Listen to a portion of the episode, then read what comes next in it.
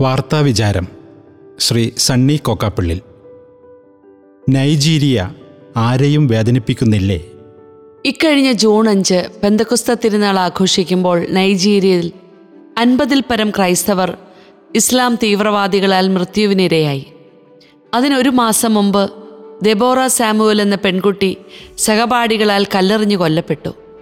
ബൊക്കോ ഹറാം ISIS Fulani തുടങ്ങിയ മുസ്ലിം തീവ്രവാദികൾ അനേകായിരം പേരെയാണ് കഴിഞ്ഞ ഏതാനും വർഷങ്ങൾക്കുള്ളിൽ കൊല ചെയ്തത്.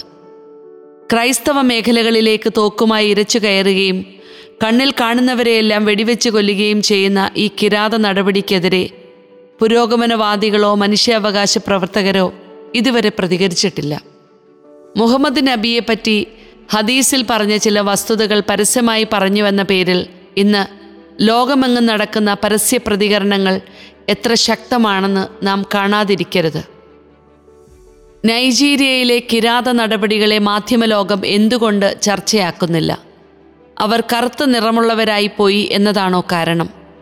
തെറ്റായ മതപഠനത്തിലൂടെ നേടിയെടുത്ത പൈശാചിക ബോധ്യങ്ങളുമായി നിരപരാധികളെ കൊന്നൊടുക്കുന്ന നാരകീയ പ്രവർത്തനങ്ങൾക്കെതിരെ കണ്ണടയ്ക്കാൻ മാത്രം മനുഷ്യരുടെ കണ്ണുകൾ അന്ധമായോ? മുസ്ലിം ജനസംഖ്യ അൻപത് ശതമാനം കഴിഞ്ഞപ്പോൾ നൈജീരിയയിലെ സ്ഥിതി ഇതാണ്. ഗ്രാമങ്ങളെ കൊള്ളയടിച്ചും ജനങ്ങളെ വെടിവെച്ചു കൊന്നും കത്തിച്ചും പെൺകുട്ടികളെ തട്ടിക്കൊണ്ടുപോയും ക്രൈസ്തവരെ ഇല്ലായ്മ ചെയ്യാനുള്ള ബോധപൂർവമായ ശ്രമങ്ങൾ നടക്കുന്നു. വളരെ നിഷ്ഠൂരമായ കൃത്യങ്ങൾ അരങ്ങേറിയിട്ടും അന്താരാഷ്ട്ര മാധ്യമങ്ങൾ ഇതൊന്നും വാർത്തയാക്കുന്നില്ല. ഏതെങ്കിലും സിനിമാ താരം ഗർഭം ധരിച്ചാൽ അത് വാർത്തയാകുന്ന കാലത്ത് ക്രിസ്തീയ വിശ്വാസം ഏറ്റുപറഞ്ഞതിനാൽ ദബോറ സാമുവൽ എന്ന പെൺകുട്ടിയെ സഹപാഠികൾ വടികൊണ്ടടിച്ചും കല്ലെറിഞ്ഞും കൊന്ന് ശരീരം കത്തിച്ചതിനെപ്പറ്റി ഉരിയാടാൻ മറക്കുന്നത് എന്തുകൊണ്ട്? മാധ്യമങ്ങൾ ക്രൈസ്തവരുടെ ചൊൽപ്പടിയിലല്ലല്ലോ എന്ന വാദത്തിനു പറയാം. എന്നാൽ ഈ വിഷയം അന്താരാഷ്ട്ര ശ്രദ്ധയിലേക്ക് കൊണ്ടുവരാനുള്ള നിരവധി വഴികൾ ക്രൈസ്തവർക്കില്ലേ? കറുത്തവരും പാവങ്ങളുമായ ഒരു ജനതതി മരിച്ചു തീരുന്നത് ഇങ്ങനെ നിസ്സംഗതയോടെ നോക്കിയിരുന്നാൽ മതിയോ? ചേരിതിരിയലും തല്ലുകൂടലും ഒന്നുമില്ലാത്ത ഒരുമയുടെ ഒരു കാലം സംജാതമാകട്ടെ എന്ന് നമുക്ക് പ്രാർത്ഥിക്കാം. രാഷ്ട്രീയത്തിൽ മതത്തെ കൂട്ടിക്കുഴയ്ക്കാതിരിക്കുക. ആർക്കും മനസ്സിലാക്കാൻ പറ്റാത്തൊരു പ്രഹേളികയാണ് മതവും രാഷ്ട്രീയവും തമ്മിലുള്ള ബന്ധം. എന്നെല്ലാം ഇതിനെ കൂട്ടിക്കുഴയ്ക്കാൻ നോക്കിയിട്ടുണ്ടോ അപ്പോഴെല്ലാം പ്രശ്നങ്ങളും ഉടലെടുത്തിട്ടുണ്ട്. ജവഹർലാൽ നെഹ്റു ഒരു നല്ല രാഷ്ട്രീയക്കാരനായിരുന്നു. എന്നാൽ അദ്ദേഹം ഒരു മതത്തിലും വിശ്വസിച്ചിരുന്നില്ല. സ്വാർത്ഥരഹിതമായി പ്രവർത്തിക്കുന്നതിൽ രാഷ്ട്രീയക്കാർക്ക് വന്ന അപജയമാണ് മതത്തെ വോട്ട് ബാങ്കാക്കി മാറ്റിയത്. ആ ഇടകലർത്തലിൽ രാഷ്ട്രീയം ജനസേവനം എന്ന അതിന്റെ യഥാർത്ഥ ലക്ഷ്യത്തിൽ നിന്നും അകന്നുപോയി. തൃക്കാക്കര ഉപതെരഞ്ഞെടുപ്പിലുണ്ടായ യു ഡി എഫിന്റെ വിജയത്തെ മാനവികതയുടെ വിജയമായിട്ടാണ് ചങ്ങനാശ്ശേരി അതിരൂപതാ സഹായമെത്രാൻ മാർ തോമസ് തറയിൽ വിലയിരുത്തിയത്. തൃക്കാക്കരയിൽ ക്രൈസ്തവർ ജാതിമത ചിന്തകൾക്ക് അതീതമായി മാനവികതയെ ഉയർത്തിപ്പിടിച്ചപ്പോൾ വൻ ഭൂരിപക്ഷം നേടിയാണ് സ്ഥാനാർത്ഥി വിജയിച്ചത്. ഏത് ജാതി മതത്തിൽപ്പെട്ടവരാണെങ്കിലും മനുഷ്യനെ സ്നേഹിക്കുന്ന മനുഷ്യന്റെ ഉന്നമനത്തിന് വേണ്ടി പ്രവർത്തിക്കുന്ന വ്യക്തികളെയാണ് നാം തിരഞ്ഞെടുക്കേണ്ടത്. സ്വന്തം മതപ്രീണനവുമായി വരുന്ന നേതാക്കളെ ഒരു കാരണവശാലും വിജയിപ്പിക്കരുത്. നിർഭാഗ്യവശാൽ സകല മനുഷ്യരെയും ഒരുപോലെ കണ്ടു പ്രവർത്തിക്കുന്ന നേതാക്കളുടെ എണ്ണം ഇന്ന് വളരെ കുറവാണ്. സഭയുടെ സ്ഥാനാർത്ഥി എന്ന പ്രതീതി ജനിപ്പിച്ചാൽ സഭയുടെ മുഴുവൻ പിന്തുണയും ലഭിക്കുമെന്ന തെറ്റിദ്ധാരണ ചിലർക്കുണ്ടായി. ആ നിലയിൽ എളുപ്പത്തിൽ ജയിച്ചു കയറാമെന്ന് ചിലർ കരുതി. എന്നാൽ ഇത്തരം ഗോസിപ്പുകളിൽ ക്രൈസ്തവർ വീണുപോയില്ല.